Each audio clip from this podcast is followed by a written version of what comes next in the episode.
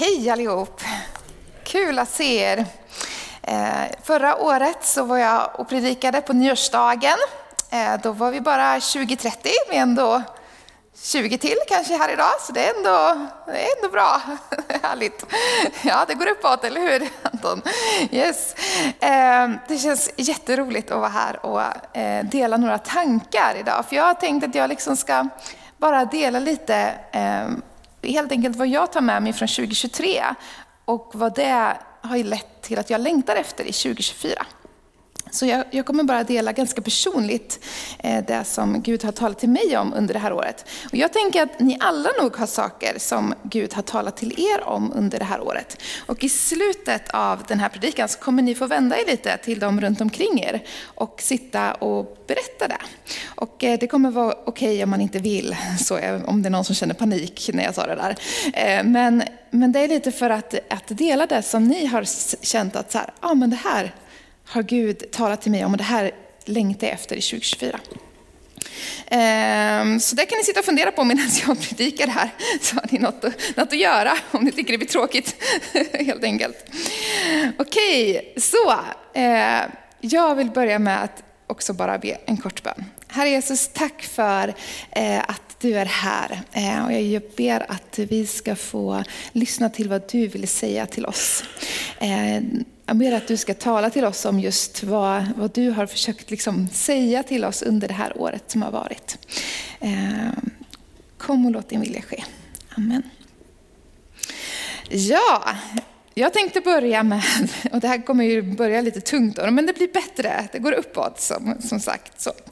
Ehm, en sak som under det här året har slagit mig väldigt starkt, och det, det har egentligen kanske varit de två, tre senaste åren, eh, det är ju att eh, vi lever i en ständig kamp om människors liv. Och i år har det märkts väldigt tydligt genom kriget eh, som har eh, hamnat i Gaza-regionen, eh, också kriget i Ukraina. Eh, vi har ledare, kristna ledare, stora som har fallit. Eh, och såklart människor som gått sin egen väg och så vidare. Eh, och I min världsbild, och jag tror också att det är Bibelns världsbild, eh, så pågår det ju en ständig kamp om människors liv. Eh, djävulen vill hela tiden få människor att fokusera på annat än Gud. Eh, att de ska börja leva i mindre än det Gud har tänkt för dem. Eh, eller helt tappa fokus på Gud det finns ju bibelord som ändå tyder på att men djävulens yttersta mål är ju att förgöra människor och det kan han göra på många olika sätt. Som sagt, det börjar lite tungt men det kommer bli bättre. Så. Men min insikt det här året är att jag lätt i det här vill söka ett problemfritt liv. Jag vill gärna att det ska vara väldigt bekvämt runt omkring mig, att det inte ska vara några konflikter, att alla ska må bra och så vidare. Och det är ju en väldigt så här, normal reaktion. Man vill att allt ska vara bra runt omkring en. Men ibland blir det nästan som att man vill fly det som är svårt. Och att man bara så här, ja, men jag vill inte liksom beröra det, jag vill bara ha mitt här där det är lugnt och fint och bekvämt och, och trevligt så. Eh, och när jag läser Bibeln så slås jag av att nej, men det är ju inte ett sånt liv som Bibeln beskriver.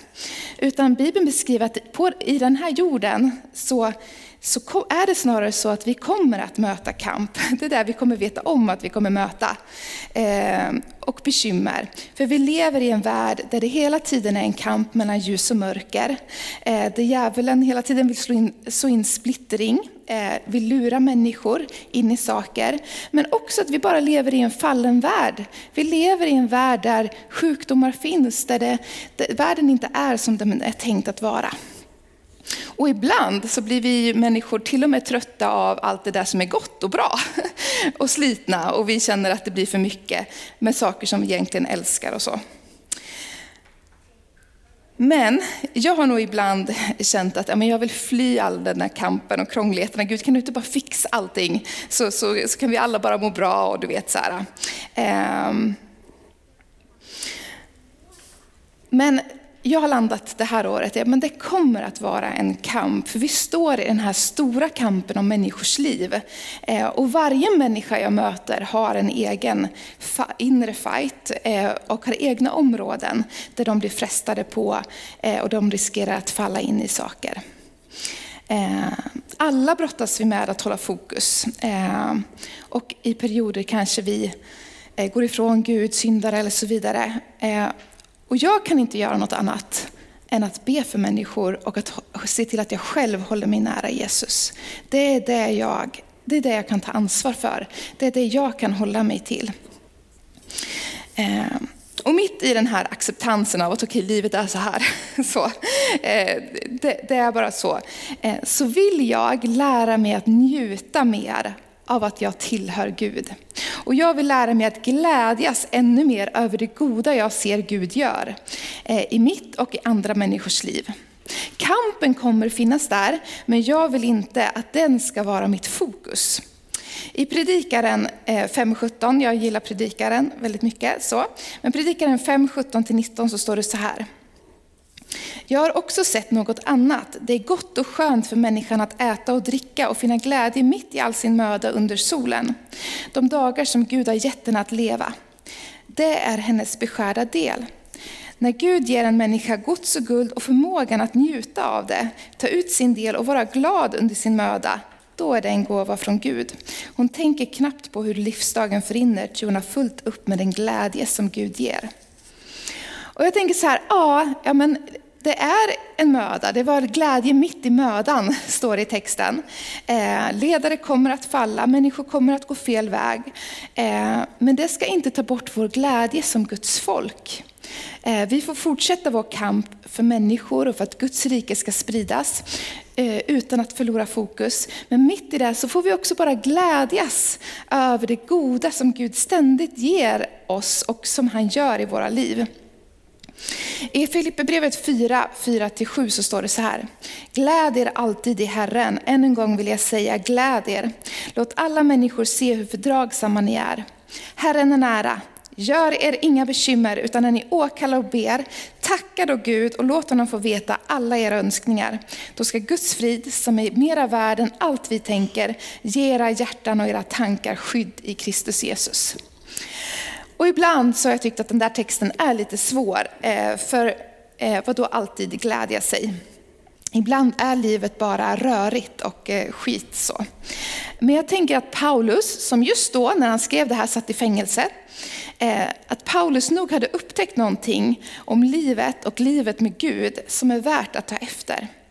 Och det är inte så att Paulus förnekar kampen. Eh, snarare så är det många gånger han talar om den här sorgen som han kan känna och tyngden han bär på när han tänker på alla församlingar han leder och så vidare. Men han stannar inte vid den tyngden. Han gläds mitt i den. Och jag tänker att vi som kristna ska inte leva i förnekelse eh, över allt som är svårt. Eh, det är inte det Gud kallar oss till. Men det är snarare så att, eh, att det vi har i Gud, det Gud ger oss, det Gud gör i våra liv, gör oss också rustade att möta allt det mörker vi ser. Vi kan stå tillsammans med människor i det djupaste mörkret, för vi vet att det finns hopp. Vi vet att det finns ljus och vi vet att det finns glädje. Och därför kan vi stirra död eh, och elände i vitögat, för vi vet vem som har segrat och vi vet vem som har sista ordet. Så min längtan 2024 är att glädja mig i Herren. Eh, och när jag tänker på all, alla bekymmer och, och, och världens mörker på något sätt, så vill jag inte fly undan det, utan jag jag vill kunna bara lämna det till Gud eh, och lämna det i Guds händer och fortsätta arbeta för att Guds rike ska spridas, för att ljus ska spridas runt omkring. Samtidigt som jag också får fokusera på det goda som Gud gör. Det var den första grejen som jag tar med mig in till 2024. Eh, det andra eh, som jag tar med mig som en längtan in till 2024, det är att be mer. Gud har påmint mig mycket om bönens kraft sista tiden. Eh, och jag längtar efter att få se vad som skulle hända med mitt liv, med min familjs liv, eh, med människor runt omkring mig om jag tog mer tid i bön.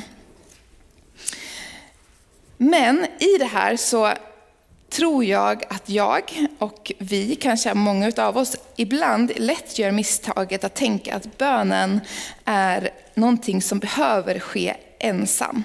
Jag har ofta tagit mig till texten där det står om att man ska gå in i sin kammare och stänga dörren och så ska man be i sin ensamhet. Och jag tror att den bönen är viktig.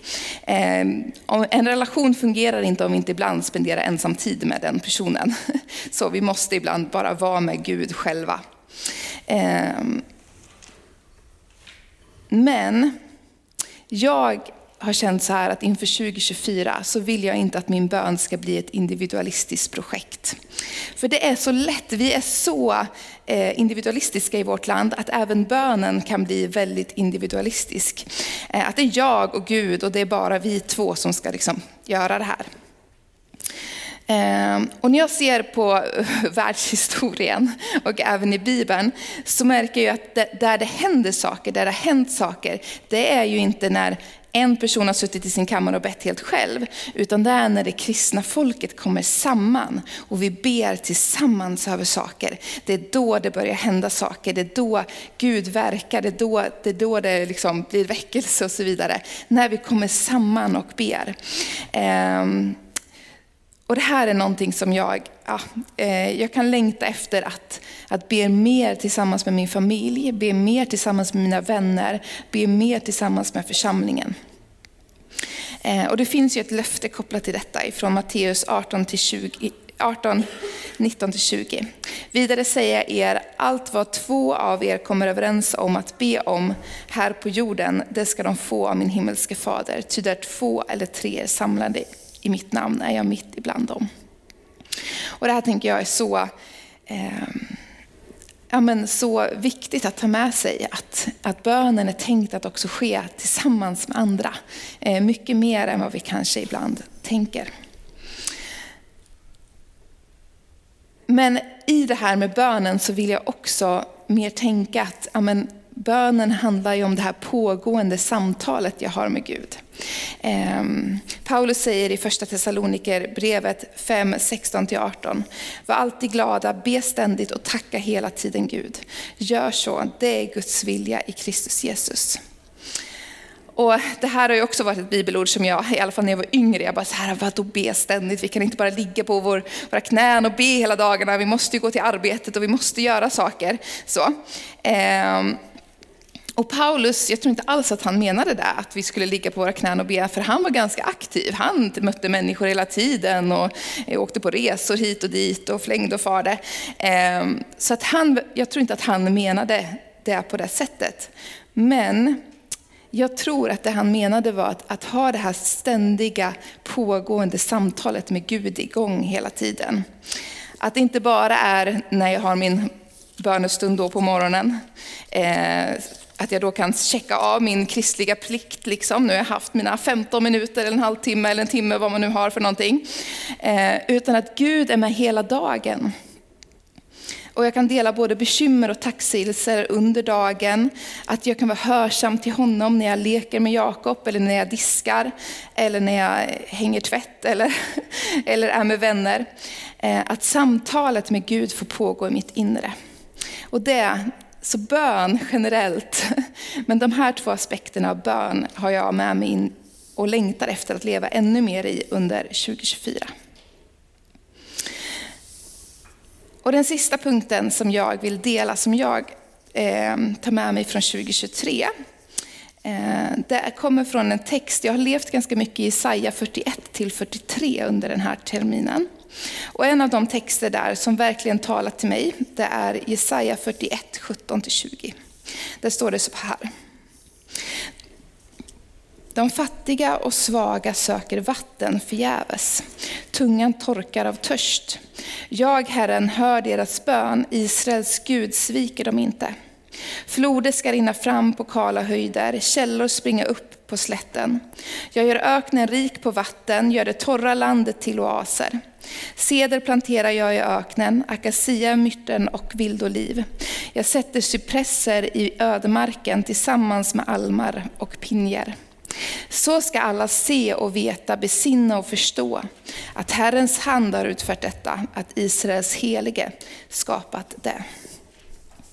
Och den här texten har talat till mig på flera olika sätt, men en av de saker som den har sagt till mig är ja, men dels att eh, vi, vi, behöver be, som jag var inne på tidigare.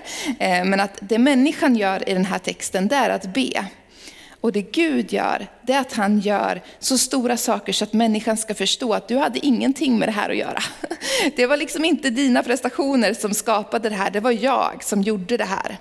Eh, och det, just det här att Ehm, vi är väldigt lätt som människor, i alla fall jag, kanske inte likadant för dig, men vi vill väldigt gärna prestera fram eller tvinga fram de bönesvar som vi vill ha på det sätt som vi önskar att de skulle bli besvarade på. Och då kan vi jobba ganska hårt för att det ska bli besvarat på det sätt som jag vill att det ska bli besvarat på. För att jag vet ändå ganska bra Gud hur, hur saker och ting skulle bli om det blev bra.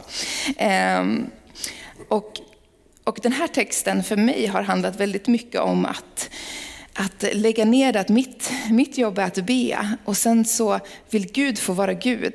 Eh, och han vill få svara på ett sätt så att han får äran, så att han blir upphöjd, så att, att människor ser hur stor han är. Eh, och det här handlar ju om att, att jag och min vilja och hur jag tänker att saker ska vara får, får bli mindre. Eh, och att Guds vilja får bli större och att det han, han vill få bli större.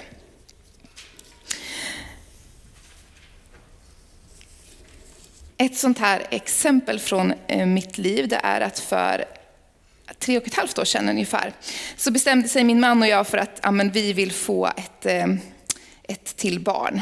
Och vi ville gärna ha barnen tätt, så hade vi bestämt oss för.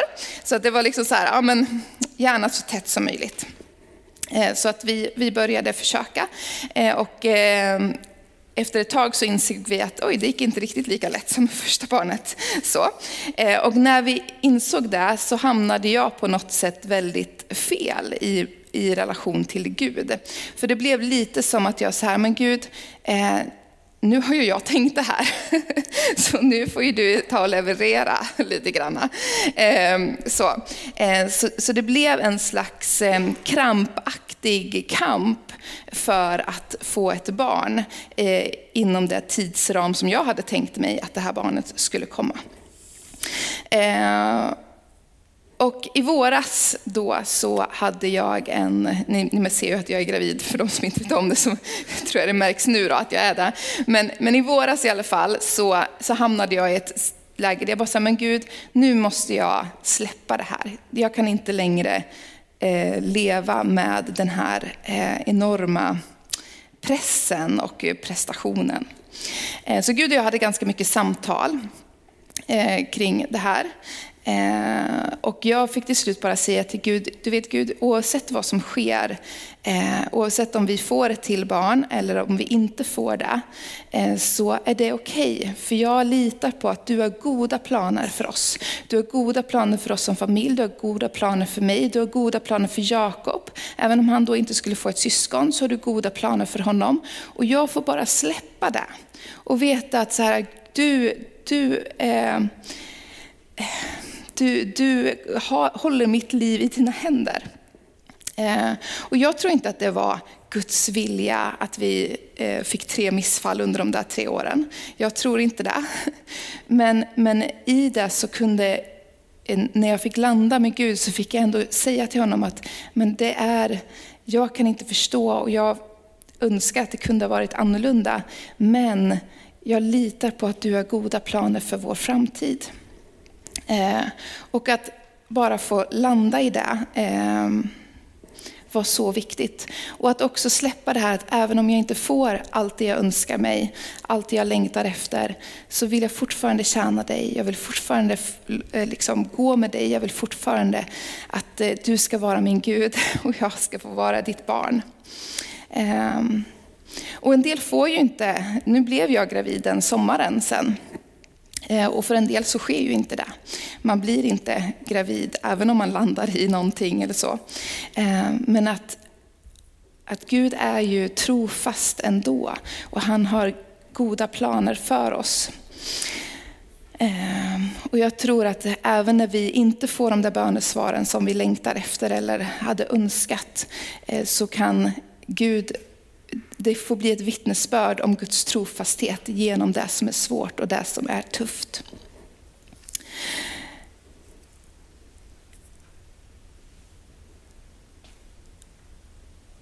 Och därför, den här längtan jag tar med mig är ju då att be i första hand. Men också att bara lita på Gud mer, att lämna plats för Gud att agera. Eh, I vetskapen att han hör min bön. Eh, jag vill eh, se Guds agerande mer och mindre att jag presterar fram saker som jag har bett om eller vill, vill se. Eh, och lita på att när Gud vill någonting, att jag ska göra någonting, så kommer han säga det. Han kommer att, att agera och berätta för mig. Men jag tror att det här med att Gud ska få äran, eh, att, att Guds storhet ska synas, eh, är det viktiga. Han, han, vill, han vill synas eh, när, när han svarar på våra böner på något sätt. I Predikaren 3 och 11 så står det så här. Allt vad Gud har gjort är skönt i rätta stunden. Han låter människor urskilja ett sammanhang, men aldrig kan de fatta Guds verk från början till slutet.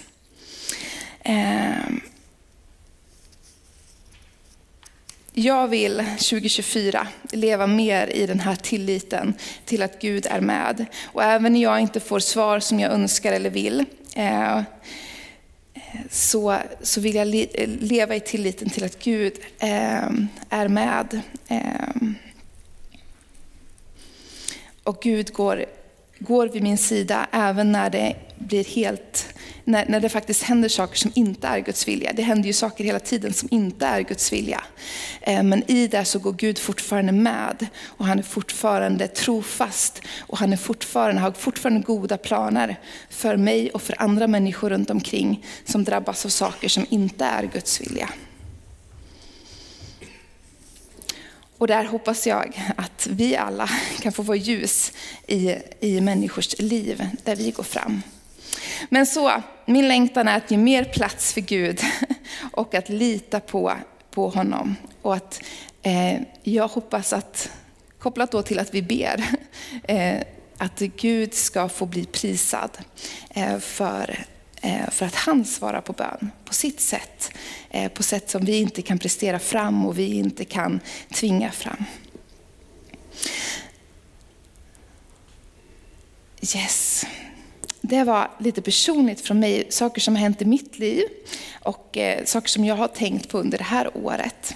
Eh, och eh, jag tänker att eh, min historia till exempel kring, att, eh, kring graviditet och missfall och sånt, det är ju en väldigt personlig, där Gud och jag har fått brottats tillsammans. Och jag vill bara säga det att det, det är inte någon historia jag lägger på någon annan att man måste landa i samma saker eller så.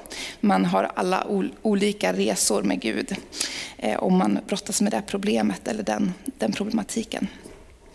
Men eh, ah, jag vill ändå bara dela det. För att jag tror, för mig har det varit en viktig resa tillsammans med Gud. Nu hörni, ska ni få dela lite. Eh, och ni kan inte göra så här långa utläggningar som jag har gjort. Utan ni får tänka att ni delar kort på någon minut eller två till varandra. Jag tänker att ni ska få sitta tre och tre och bara dela kort. Och ni får jättegärna resa er upp och blanda er lite så ni inte bara sitter med dem ni redan känner utan eh, hitta någon ny. Och så försöker vi bara checka så att alla får frågan om de vill vara med i en grupp. Vill man inte vara med så behöver man inte. Kanske Oliver kan spela lite här om man vill sitta själv och tänka för att man kanske känner att så här, och jag har inte tänkt över det här och jag känner mig inte redo att dela något. Så det är också okej. Okay.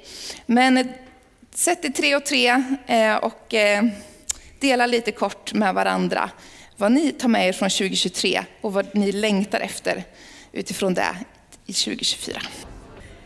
Yes, jag vill bara avsluta med att be en bön innan eh, vi ska få återigen lovsjunga Gud tillsammans. Herre Jesus, tack för eh, det du har gjort och sagt och talat till oss om under 2023. Eh, tack för att du har eh, verkat i våra liv. Ibland kanske vi inte alltid ser det, men att du, du slutar aldrig att eh, verka i våra liv. Du slutar aldrig att dra oss och, och försöka nå oss. Eh, och Gud, tack för att vi får lita på det, att du är verksam i våra liv. Eh, Gud, hjälp oss att nu inför 2024 att vara hörsamma till det som du har talat om under 2023. Om det är saker som du eh, liksom eh, manar oss till eller talar till oss om att vi ska få eh, gå in i det under 2024 eh, och leva i det. Eh, inte som en prestation utan som i en relation med dig, i närheten till dig, att vår längtan får leda oss närmare dig och in i det du har för oss. Eh, Gud, vi bara tackar dig för det år som kommer. Eh, tack för allt du kommer göra då och säga då. I Jesu namn. Amen.